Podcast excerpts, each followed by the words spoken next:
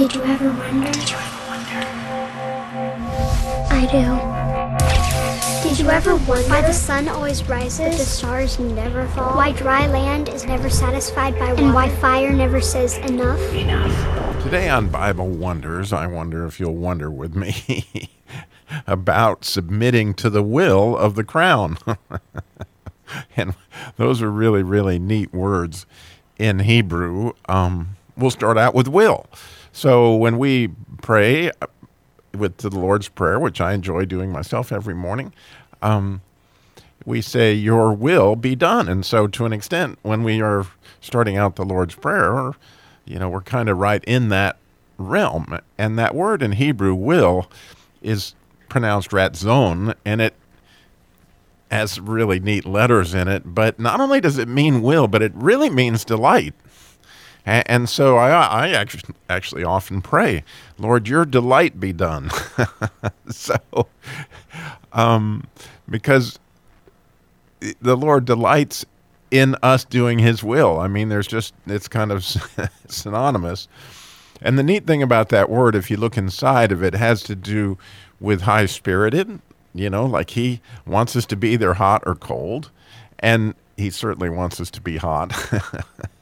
And then there's this Zaddik, which we've talked about many times. It means righteousness. So it's like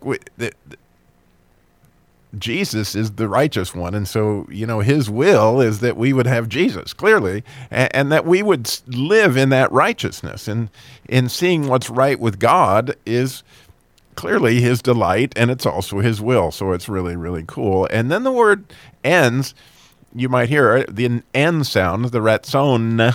That N at the end is both very much faith and very much a seed, okay? So, in other words, there's nothing that delights God more than you just trusting him and believing him and, just counting on him to make it right. It's a beautiful thing. So,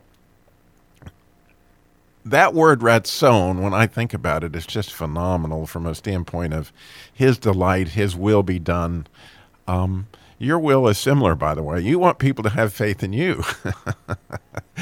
You want people to do things right, and you want people to be spirited. You don't want people that around you that don't really care, that are apathetic. And so it's kind of interesting that it'd be really cool, to have people around you that want to delight you. And I certainly want to delight my wife, and I certainly want to delight my children. And so I love that word ratzon. And then the word crown, which is keser, which we've talked about before. The Jewish people wear this yarmulke because, they want this crown that's telling them that God's will is above ours. And so we are going to bow to the will, the ratzon of God by, in their case, they put a physical crown on to give them the sense of, oh yeah, am I supposed to be going to get drugs right now, or am I supposed to be going to get work?